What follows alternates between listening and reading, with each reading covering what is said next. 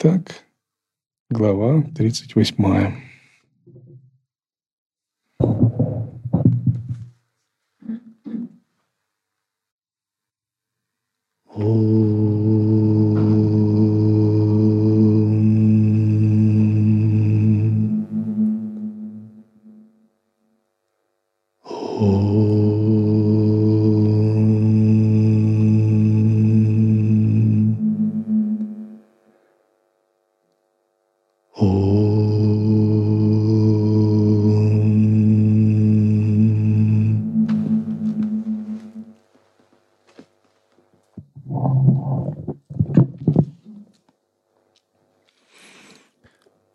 Дататрея сказал, «Слушай, о украшение рода Пхригу, поведаю тебе удивительную историю о проявлении Бхарати, о которой ранее говорилось.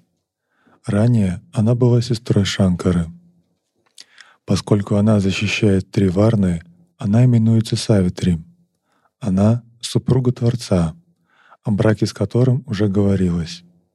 Однажды, пребывая в Сатья Локи рядом с Брахмой, собрании собравшихся ситхов и божественных риши, она прославляла ситхами и риши множеством гимнов, каждым по отдельности. Творец же с улыбкой сидел безразлично к этим прославлениям. Увидев, что Брахма к ней безразличен, она разгневалась и сказала Творцу, Творцу мира с глазами, покрасневшими от гнева, «Не подобает тебе быть непочтительным ко мне. Ты взял меня в жены когда был не способен творить. Вспомни прошлое. Я бы к тебе не пришла, если бы ты, несчастный, не предался бы покровительству матери». Услышав сказанное Савитри, Витхи ответил, гневом пылая. «Не должна ты мне так говорить. Для женщины муж — божество. Почтительность мужу — обязанность жен.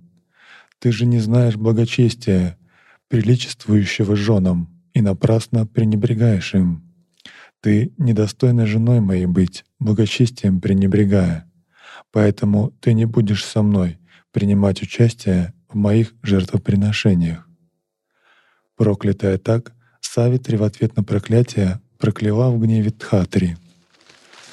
«Если я недостойна иметь доли в твоих жертвоприношениях, то слушай меня. Да родишься ты у женщины из рода Абхиров. Услышав ответное проклятие, нерожденный разгневался вновь. Увидев разгневанного первопредка и разгневанную Савитри, боги и прочие вместе прославили их. От их гнева сотрясалось все во Вселенной. Нараяна и Шива немедля прибыли туда. Выслушав Витхи и Савитри, они заставили их извиниться. «О Витхи, не подобает, чтобы богиня Савитри которая является частью Трипуры, не уважалась тобой. Это не благо. Слушай, богиня, ты, не подумав, проклинаешь. Это не свойственно твоей природе. И то, что было сказано в гневе Творцом, пусть исполнится. Ты не будешь участвовать в жертвоприношениях достойно. И приняв рождение в теле Абхири, насладишься жертвоприношением в этом теле — для любых сакральных ситуаций, ритуалов, практик, статусов есть понимание, принцип быть достойным. Быть достойным означает быть готовым, соответствовать. И если мы живем в обычном мире, то ну, обычный мир не предъявляет нам много требований. Если вы захотите устроиться на работу в миру, грузить какие-нибудь товары на складе, никто не скажет, а, какие у тебя есть качества возвышенные. Делай и все. Вы достойны. Никаких проблем. Но когда кто-то хочет устроиться, и он говорит, я претендент на пост заместителя генерального директора вашей корпорации, Они говорят, а ну-ка покажите ваш портфолио, какой у вас бэкграунд, современным языком говоря. Какие у вас качества, сколько вы языков знаете, сколько у вас образований, какой у вас опыт работы в фирмах, какой у вас послужный список, какая ваша там кредитная история. Вас будут проверять на достоинство, на соответствие. Таким же образом, в духовной жизни, когда мы на что-то претендуем, сразу будьте готовы, что вам сразу выставляют списки требований чтобы вы были достойны этого. И быть причастным к божественным истинам означает быть достойным причастным к божественным истинам. А быть причастным к монашеской санге означает быть достойным качеств монашества. Соответствие четвертой пхуме означает быть достойным четвертой пхуме. То есть всегда обладать какими-то качествами. В нижних мирах ну, нет такого вопроса. Например, в аду, чтобы быть, не надо быть достойным. Там без всяких достоинств принимают. То же самое мира предов, мира животных. Особых достоинств не требуется. Очень легко, очень легко в нижних измерениях пребывать. Но чтобы проникнуть в высшие миры, всегда надо быть достойным. То есть ученик, чтобы стать учеником гуру, должен быть достойным. Чтобы быть гуру, надо быть достойным. То есть не каждый может сказать, а вот гуру, все отлично, слушайте меня. Быть садху, быть, надо быть достойным. Быть саньяси, надо быть достойным. Если, например, обычный человек скажет, я хочу саньясу, напишет письмо Маханту, Махан скажет, хорошо, высылаем вам брошюрку со списком требуемых качеств, условий. Что вам надо пройти? То есть предполагается, что сразу для определенного статуса вы должны быть достойным. Участвовать в жертвоприношении тоже можно быть только достойным. С чистым умом, спокойным разумом, верой, преданностью, прибежищем и так далее. То есть всегда, когда вы приближаетесь к высшим мирам, встает вопрос – вас достоинство. Иногда задают такие вопросы. А ведь Бог любит всех. Как же это? Неужели мы недостойны? Мы все дети Бога по умолчанию. Такой сложный вопрос. Действительно, Бог любит всех. И Он, безусловно, любит том-то и дело, что не выставляет никаких а, требований. Вот Бог вообще никаких требований не выставляет. Его любовь безусловна и абсолютно. И вот он сейчас прямо вас любит без всяких условий. Но вы не можете чувствовать эту любовь, ее ощущать, поскольку ваша чувствительность к такой вот тончайшей безусловной любви невелика. Безусловная любовь, она очень тонкая. И вот тогда прокритие выставляют условия – Прокрити ставит условия. Чтобы чувствовать божественную любовь, тебе надо быть достойным. А иначе не будешь ты чувствовать ее. И для любого продвижения, для духовных опытов, для освобождения встает вопрос быть достойным. Так говорится в тантрах. Свидетелем кармы, произведенной прокрити, именуется Пуруша – Омраченный ее майей, он полагает «я действую». Пуруша не является деятелем о Деви. Деятелем именуется Прокрити.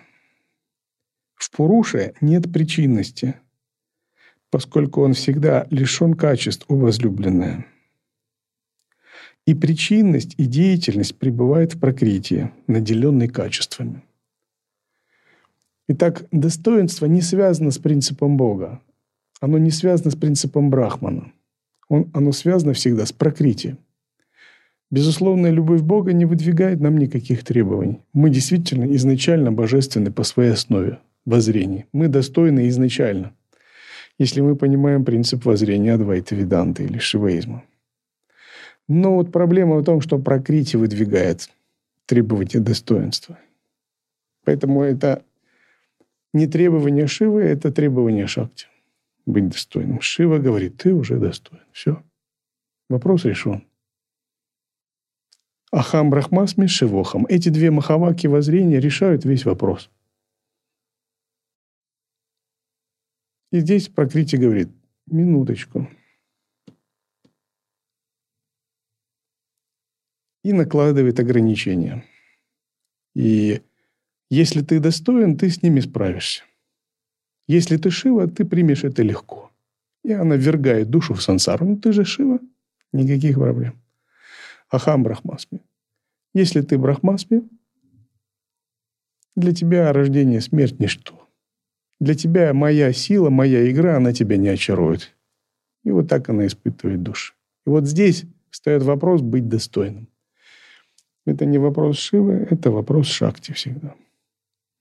Поскольку мы живем во Вселенной, состоящей из Шакти, она требует от нас достоинства.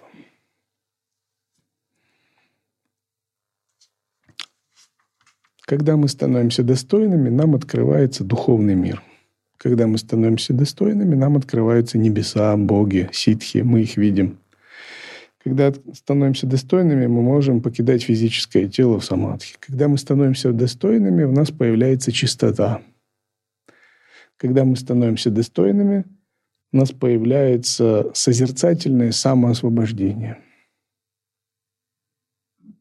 когда мы становимся достойными, мы очищаемся так, что достигаем одного из уровней освобождения. Боги принимают наши жертвы. Святые прибежища слышат наши молитвы и откликаются. Атман дает нам силу управлять реальностью, и мы всегда счастливы. Но когда мы этого недостойны, этого все не происходит. И здесь для души повод подумать, вот какая жалость, я недостоин всего, ничего у меня такого нет. Но если впадать в уныние, это означает, что вы теряете воззрение. Правильная позиция будет такова. Считать недостойным свое эго, а свою суть души считать всегда достойной, всегда чистой и божественной воззрением. Тогда, не покидая воззрения, вы будете правильно практиковать, и у вас будет правильное смирение. Но если наоборот, практика может пойти не туда. Когда вы считаете достойным свое эго, а свое воззрение считаете ничтожным.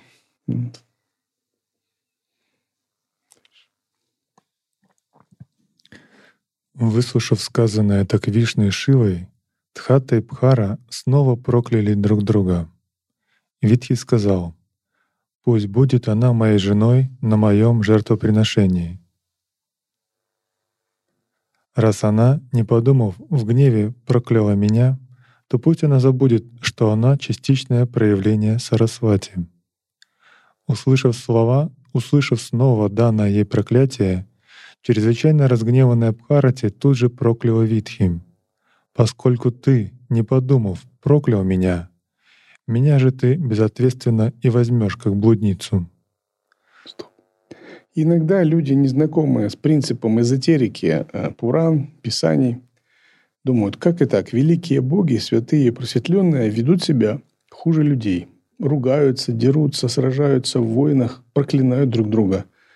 То есть даже в послушники бы так себе не вели. Как это может быть? Но если мы понимаем мистику, о которой говорится, это боги не космические, не вселенные, а боги внутри нашего тонкого тела, нашего праны и ума. Наше физическое, тонкое, ментальное и причинное тело тоже прошиты энергиями божеств. Но эти энергии божеств находятся в свернутом, зачаточном состоянии. И это наши собственные внутренние божества – и поскольку мы являемся Шивой, Джива – это Шива, погруженный в кончуки и в оболочки тела, то, соответственно, его, ограни... его божественная энергия и божества внутри него тоже ограничены. Поэтому внутри сжатой вселенной этого тела, Кшудра Брахманды, в отличие от Маха Брахманды, настоящей вселенной, да, это нормально, что божественные энергии сжаты, ограничены – пребывают в конфликте, это наши собственные божественные энергии, проклинают друг друга и так далее. Например, когда наша воля и наша мудрость ведут нас в разные стороны. Мудрость говорит, лучше оставайся в созерцании, вот медитируй, изучай тексты. Воля говорит, мне нужен опыт, мне нужны мирские желания. И потом мудрость и воля конфликтуют. Это Лакшми и Сарасвати друг с другом сражаются. Это наши внутренние божества. Поэтому все эти ситуации не относятся к истинно просветленным космическим божествам, они относятся к нашим собственным внутренним божествам, которые еще не нашли свой источник и пребывают в таком выяснении отношений. Услышав снова произнесенные в гневе слова проклятий, Хари и Ишвара стали возносить множество словословий, пытаясь их примирить. Спустя долгое время Брахма, прародитель мира, в великой Тиртхе, именуемой Паушкара, приготовился совершить жертвоприношение. По его повелению зодчим богов было построено место для жертвоприношения. Он соорудил жертвенный зал, украшенный со всех сторон всеми убранствами, окружавшими жертвенник, убранный девятью драгоценностями, украшенный лучшими качествами времен года, заставленный золотыми сосудами и полон яств и напитков. Туда прибыли жрецы Пригу, Кашьяпа, Кардама, Васиштка, Пуха, Пулаха, Агастия и Пуластия, возглавившие жертвоприношение. Со всех сторон прибыли другие наилучшие великие мудрецы, искушенные знания Шурути, знатоки всех наук.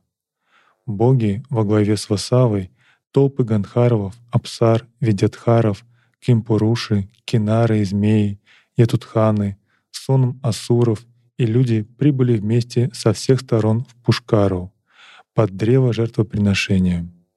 Ганхарвы пели, толпы апсар танцевали, ораторы множество словословий произносили для Витхи и прочих. Затем благоприятное время соединения звезд и планет — владыка мира позвал свою возлюбленную супругу. Четырехликий, Индра и другие призвали богиню. «О богиня! Четырехликий зовет тебя в это благоприятное время и заждался в длительном ожидании. Ступай, богиня! Сейчас благое время, нельзя терять его. Ведь ты именуешься возлюбленной Витхи». Из-за необязательности Савитри не пришла — легкомысленно решив «пусть это время пройдет». Разгневанный Витхи, представ перед Вишну, к нему обратился. «О Хари, ступай и переведи скорее другую, похожую жену, пока этот час не прошел». По велению Витхи Хари обыскал всю землю и не нашел похожей среди брахманов и прочих варн, но обнаружил дочь пастуха, похожую на Савитри. Ее и привел Хари. При виде ее, прекрасной, наделенной благими качествами, со всех сторон раздались возгласы «Прекрасно! Прекрасно!». Тогда, обручившись с нею, Витхи, хранитель мира, приступил к царскому жертвоприношению. Затем Савитри явилась в жертвенный зал в окружении подруг. Увидев рядом с Брахмой Гаятри, прекрасную в мире, своим блеском подобную яркой звезде рядом с полной луной, о себе мать подумала со стыдом, что собрание смеется над нею. Как лотос в Гималаях меркнет, так же померкло лицо ее и все тело. На мгновение она в недоумении безмолвно застыла в неподвижности, словно нарисованная картина. Поняв, что сделала Витхи, она воспалала гневом, который мог обратить пепел три мира. Сказала она дрожащими губами — она достойна тебя, о Витхи». Так сказав, Савитри удалилась с места жертвоприношения. Сев на вершину горы неподалеку, она стала сжигать огнем перед собой зал жертвоприношения. От пламени огня ее гнева в жертвенном зале пожар занялся. Когда он охватывать стал всех присутствующих жрецов и их жен, вспыхивающих как головни, все присутствующие жрецы обратились в бегство. Усиленный ветром пожар охватил все вокруг. Боги, ганхаровы, мудрецы, ситхи, чанары, кинары, не разбирая друг друга, от страха дрожа, во все стороны разбежались по десяти направлениям. Земля сотрясалась, словно лист на дереве Ашватха от великого ветра. Стороны света погрузились во тьму. Все океаны взволновались. Владыка дня во тьму погрузился, словно проглоченный раху. Горы сотрясались, словно в конце кальпы. Так среди существ в мирах, пребывающих сверху и снизу, возник страх. Брахма и все остальные за свое необдуманное деяние стали молиться по порядку Савитри. Сначала Индра вместе с сонмом богов прибыл умолять Савитри на вершину горы, где она пребывала. Навстречу Индре явились миллионы шакти, рожденные от ее гнева, держащие мечи, готовые убить всех со всех сторон, кто приблизится. Связав его веревками, они скинули его в горную пещеру. Также были связаны Яма, Агни, Варуна, Кубера, Нерита, Ваю, Рудры, Васу и все боги. Так войском Шакти были пленены все боги. Рядом с Брахмой Вишну размышлял вместе с Шивой. Пылающий огонь гнева Шакти может испепелить три мира. Что же нам делать, чтобы достигнуть блага? После долгого размышления Хари послал Парвати и Раму успокоить Савитри. Те, преодолев всех гневных шакти и достигнув Бхарати, обратились к ней со сладостной речью. Но даже после множества просьб она не стала спокойной. Тогда Витхи, Хари и Ишина прибыли туда, где пребывала Бхарати. Увидев перед собой пришедшего к ней Творца, она на миг успокоилась, но вновь воспылала гневом. Под действием пламени гнева она приняла великую, устрашающую форму, из глаз извергающую огонь. Охваченные этим огнем, подобным огню конца кальпы, Брахма, Вишну и Махеш попадали, словно слоны. Увидев, что они сгорают, возлюбленные Хари и Парвати прославили изначальную Трипуру, ибо, несомненно, нет иной защитницы. Прославленная, великая, верховная богиня явилась туда. Чарующая, подобно миллиону кам, прекрасная, блаженная Ананда Сундари, украшенная драгоценными уборами, сияющим венцом, четырехрукая, раскатисто смеющаяся, держащая оружие. Увидев ее, Гаури и другие стали кланяться ей, преисполненные преданности. Вблизи ее, как тьма от восходящего солнца, повсюду развеялся огонь гнева. Затем Трипура с улыбкой на лице обратилась к Бхарати. «Довольно, дитя мое. Нет причины для гнева, разрушающего мир. Пусть миры не будут страдать, Взгляни на них мирным взглядом. Но сказанное так богиней, Бхарати устыдилась от произведенного гнева Шакти и, вобрав их в свое тело, успокоилась. Затем благочестивая Савитри поклонилась богине Трипури и прославила ее множеством гимнов с высшей преданностью. «Прости меня, о Трипура, за проявление гнева. Я буду тебе послушной. Сделай так». Затем от взгляда матери Аруны, Датри, Вишну и Шива встали, и боги освободились от пут. И вновь она обратилась к Савитри. «Будь мирной, дитя мое. Пусть владыка существ совершает жертвоприношение вместе с тобой». Услышав такую речь богини, благочестивая Савитри поклонилась и, сложив руки, сказала, «О мать, и не желаю вновь никогда сходиться с саморожденным. Пусть будет со мной лишь погружение в созерцание Твоих лотосных стоп, и пусть не будешь Ты ко мне, Ты мне в том мешать. Такова в Трипура Рахаси Махатмя Канди, 38 глава.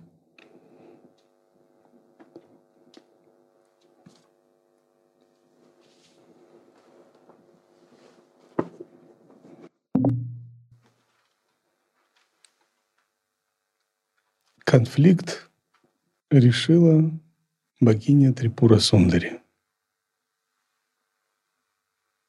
Как старшая Шакти, как энергия самого Брахмана, не отличная от него самого. Это Шакти недвойственности. Сила, исходящая из Парамашивы, из первой татвы, второй татвы. Вот Трипура Сундари богини, которые выясняли между собой отношения, это были божества, ну, от третьей татвы и ниже. И здесь всегда есть иерархия шакти. В Брахмане, в Парамашиве нет иерархии, поскольку Шива и Шакти слиты. Нет ступеней, нет субъектов и объектов. Нет тех, кто старше и младше, сильнее и слабее, чище и грязнее, мудрее и меньше. Там все слито воедино, не перепутано, а слито, настолько, что один вкус, все однородно. Это абсолютно однородное сознание. И вот трипура – это шакти этого абсолютно однородного сознания. Поэтому одна, она одна тоже. Вот, как говорят, есть множество Сарасвати, множество Лакшми, множество Дург, а Трипура одна. Когда о ней так говорится, имеется в виду, что она однородна, так же, как и Шива, как Брахман. В ней нет двойственности. Как Брахман один без другого, так же и энергия Брахмана – это одна энергия. Поэтому она старше. И когда речь идет об энергиях, всегда есть иерархия – всегда есть старшие и младшие шакти. Таким же образом, живые существа в этой относительной Вселенной пребывают в иерархичных отношениях в зависимости от того, какую энергию они проводят. Вопрос?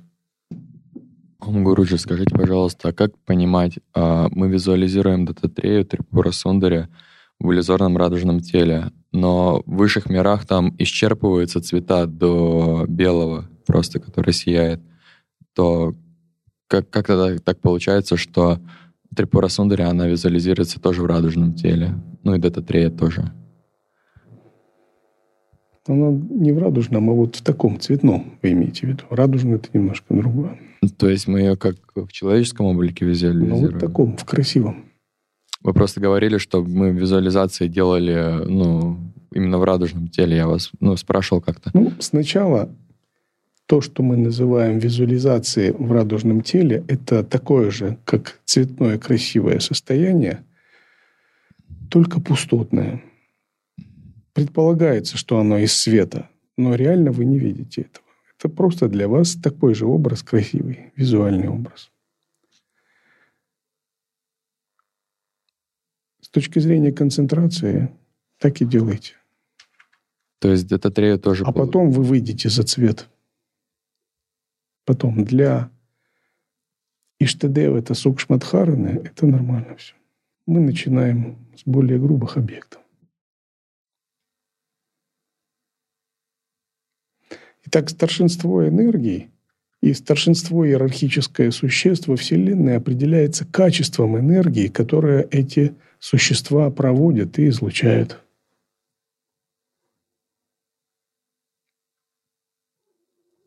Мы те, кто проводит энергию, те, кто производит энергию, те, кто вырабатывает энергию. Если посмотреть на нас с точки зрения энергии, то становится очень понятным. Мы 24 часа в сутки излучаем энергию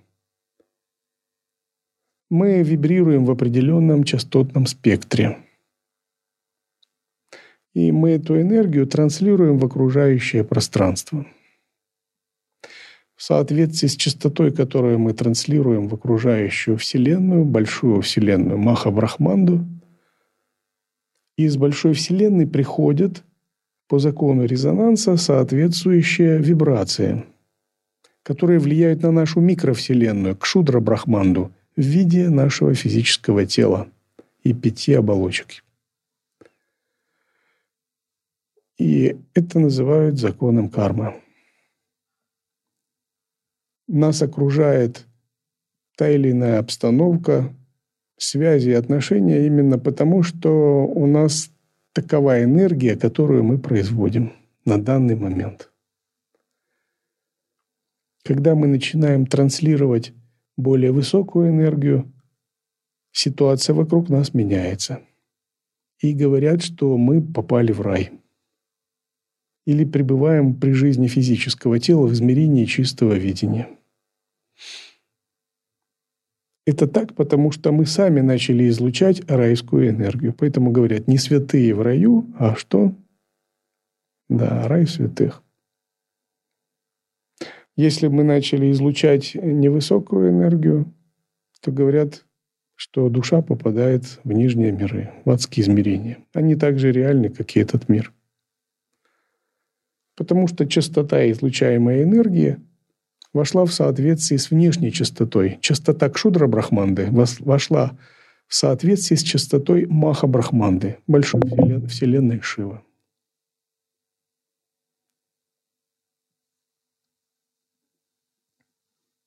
Однажды я спросил одну ученицу еще в Девиалоке. Мы ехали на автомобиле. Она практиковала воззрение недвойственности. Я спросил ее, ады существуют? Конечно, нет. Сказал, ну, сходите, посмотрите, там больницы, морги, тюрьмы. Существуют они или нет? Задумалась. Да, наверное, существуют все-таки. Тот факт, что мы имеем воззрение, в котором все совершенно изначально чисто и недвойственно, еще не говорит о том, что внешняя реальность перестроилась. Когда внешняя реальность перестроится полностью, это и будет полное окончательное освобождение. А до этого есть несоответствие частоты, на которую мы настраиваемся в воззрении, и того, что мы видим вокруг. И вот борьба внешней реальности, в которой включено также наше физическое тело, и в нашего внутреннего ума настроения бхавы, взаимодействие, игра этой реальности. Это и есть иерархия энергии, которая описана в Пуранах. Если мы начинаем излучать более качественную, высокую энергию, вокруг нас тоже выстраивается такая чистая, пробужденная, благоприятная атмосфера. И здесь всегда важно задумываться, какого качества энергии я произвожу. Вот мы все такие производители энергии. Я поставляю в Шиве, большой вселенной, посылаю определенную энергию. Я ее вырабатываю и произвожу и поставляю. В зависимости от качества моей энергии мне посылаются ситуации в ответ – если я произвожу энергию третьей татвы, то вокруг меня будут существа третьей татвы. Если я излучаю энергию пяти чистых татв, то моим окружением будут шамбхавы, шакты, мандра Махешвары, мандры, мантришвары. Если вот на грани там пятой и шестой татвы в окружении меня будут видишвары, видитхары – и, соответственно, мои связи кармические будут в соответствии с этим.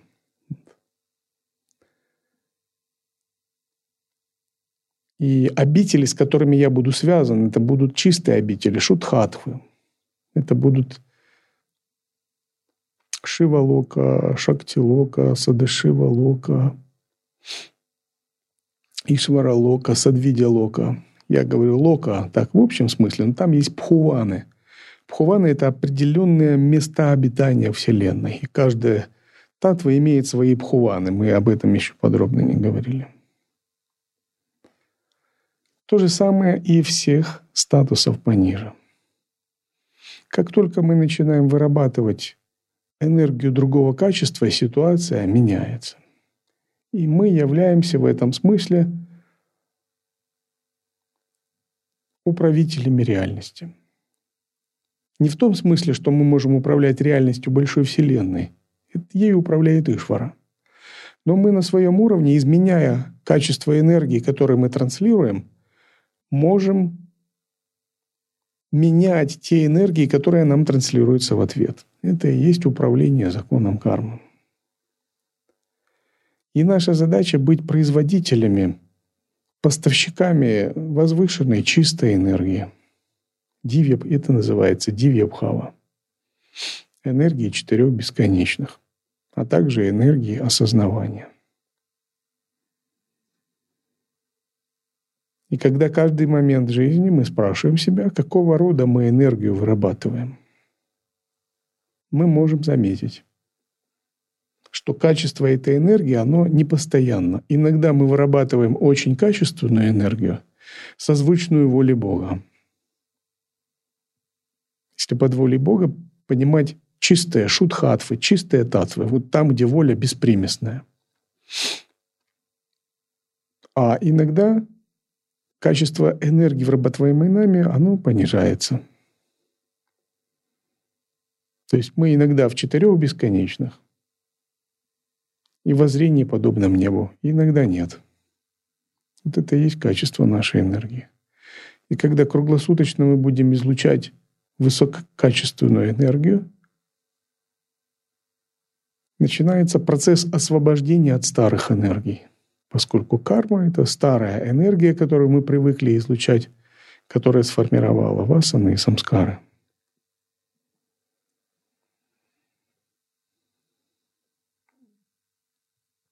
Но поскольку изнутри трудно производить такую энергию, то нужна садхана, нужен тапас. Джапа, пуджа, тхьяна, дхарана, хома, ягья — упасана, баджан. Все это средства, как произвести такую энергию. В древности каждый царь, каждая женщина знала, если ты чего-то хочешь добиться, тебе нужна энергия. Тебе надо делать тапос. Если кто-то хочет получить в жены какую-либо девушку, не получается, он идет в лес, строит хижину и делает тапос, читает джапу. Кто либо хочет разбогатеть или стать царем, он тоже идет в лес, делает тапос. То есть даже для мирских целей, кто либо хочет победить в бою, он идет в лес. Дурга на Варатре празднуется. Рама поклонялся Дурге, чтобы победить Равну, и получил от нее благословение. Это одна из историй, причин появления Дурганаваратри. Получив благословение, он побеждает. Тапас – это способ выработать очень качественную энергию. И когда мы вырабатываем очень качественную энергию, все вокруг становится благоприятным. Мы этой энергией можем радовать других – добиваться нужных целей, в конце концов. И эта энергия нас освобождает. Вокруг нас создает поле чистого видения. И мы всегда находимся вот в таком постоянном энергообмене. А когда мы чувствуем, что мы не можем выработать такую высокочастотную энергию, мы обращаемся к иерархически вышестоящим шакте, энергиям божеств – и в этом проявляется иерархия божеств, описанная в Махатмия Канде. И чтобы такая более высокая энергия пришла к нам, мы к ней должны проявить большое уважение, большую внимательность, большую веру и большую преданность. Поэтому кроме тапоса, того, что мы вырабатываем энергию изнутри своими усилиями, есть еще элемент – преданности, божественной милости. И вот хома, пуджа, ягья, баджан, упасана – это сделать себя пустым, опустошить себя, чтобы божественное вошло, чтобы вышестоящая божественная чистая энергия вошла. И здесь мы не вырабатываем энергию изнутри себя тапосом, а мы просто себя опустошаем. Это и есть принцип преданности – тот, кто обладает преданностью, говорит, я не очень сильный йоги, я не очень разбираюсь в тонкостях тантрийских ритуалов, мантре, пудже, ягье.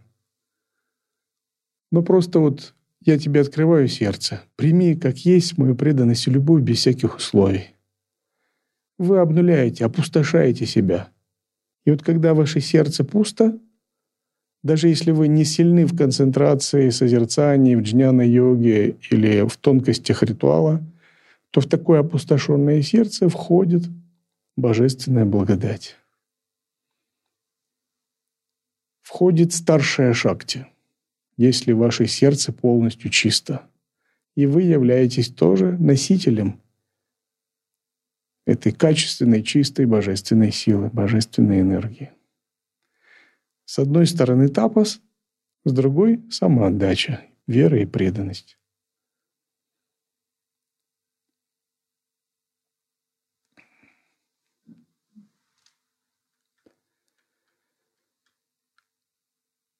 Oh.